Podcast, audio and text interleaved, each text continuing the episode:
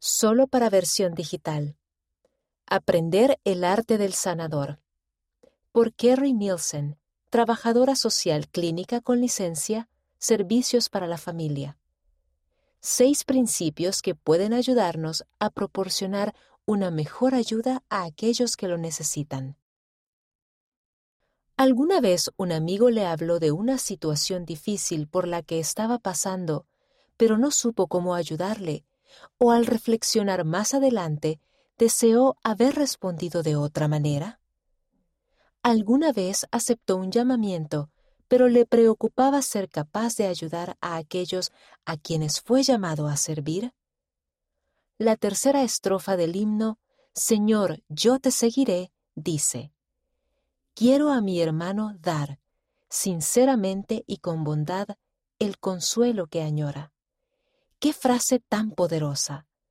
Cada uno de nosotros, independientemente de nuestro pasado o circunstancias, puede llegar a ser más como el Salvador al aprender a elevar y fortalecer a los demás. A continuación, se presentan seis principios que pueden ayudarle a aprender el arte del sanador. 1. En primer lugar, amar. Todos los hijos de Dios se merecen recibir amor y bondad. Tal vez no entendamos las experiencias personales de una persona, pero siempre podemos mostrarle amor.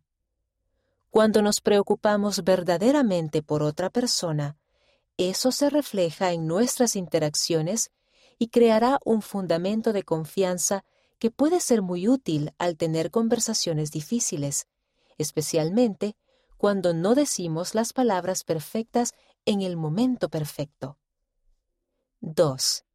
Escuchar a fin de comprender. Tenga cuidado de no hacer suposiciones en cuanto a los sentimientos o la conducta de otra persona. En su lugar, haga preguntas y escuche con el propósito de comprender aquello por lo que está pasando. Recuerde que no tiene que arreglar la situación, si nos centramos solamente en resolver el problema, podemos hacer sentir a la otra persona que lo que está diciendo no es importante. Podemos practicar escuchar con paciencia, tratando de entender sin planear lo que vamos a decir a continuación.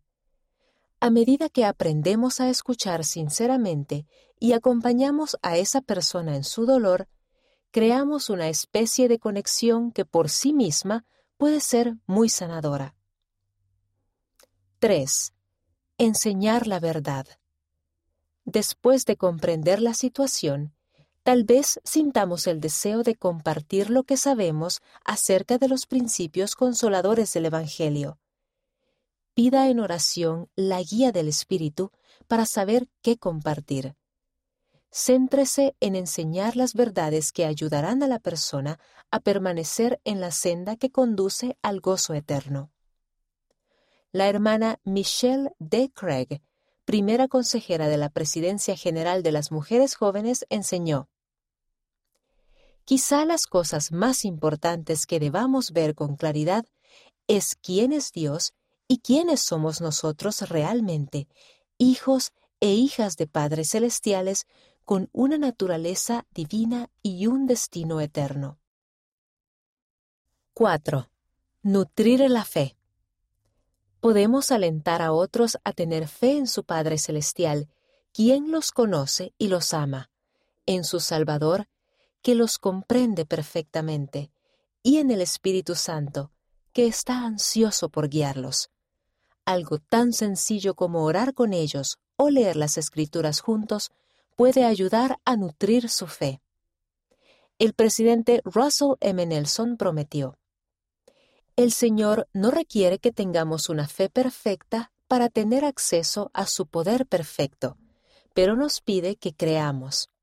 Comiencen hoy a aumentar su fe. Mediante su fe, Jesucristo aumentará la capacidad de ustedes para mover los montes que haya en su vida, aunque sus desafíos personales puedan ser tan grandes como el monte Everest. Esto se aplica tanto a nuestra vida como a la de aquellos a quienes estamos tratando de ayudar.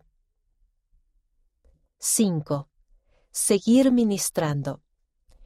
A medida que establezcamos relaciones y escuchemos atentamente lo que los demás necesiten, podemos confiar en que el Espíritu nos ayudará a saber cómo actuar, tanto de manera inmediata como de manera continua.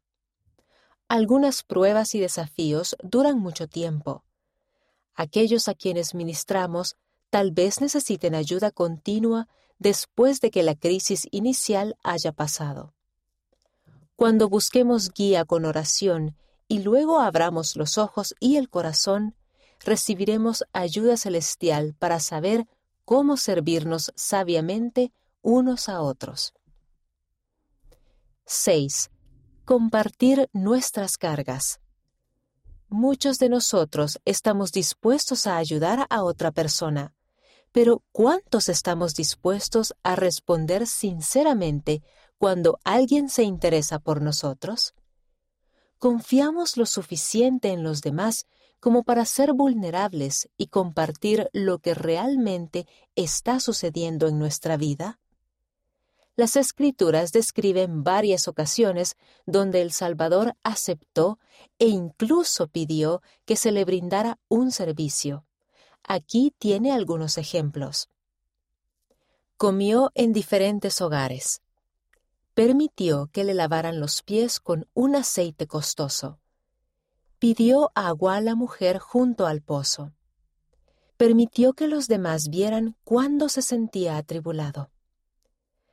Tal vez algo que podemos aprender de esos relatos en la vida del Salvador es que cuando compartimos sinceramente nuestra vida con los demás, tenemos la oportunidad de bendecirlos y ser bendecidos al mismo tiempo. Podríamos compartir algo que ayude a otra persona a darse cuenta de que no están solos en sus dificultades, o simplemente esa persona podría ser una respuesta a nuestras oraciones. No debemos sentirnos temerosos cuando alguien acuda a nosotros con sus problemas. Si procuramos desde el principio demostrar amor y escuchar, el Espíritu nos ayudará a saber cómo ministrar y nutrir la fe. Nosotros también podemos y debemos pedir ayuda. Al aplicar estos principios, estamos siguiendo el ejemplo de Jesucristo, que es el camino y la verdad y la vida. Él es la verdadera fuente de consuelo y esperanza. Él es el Maestro sanador.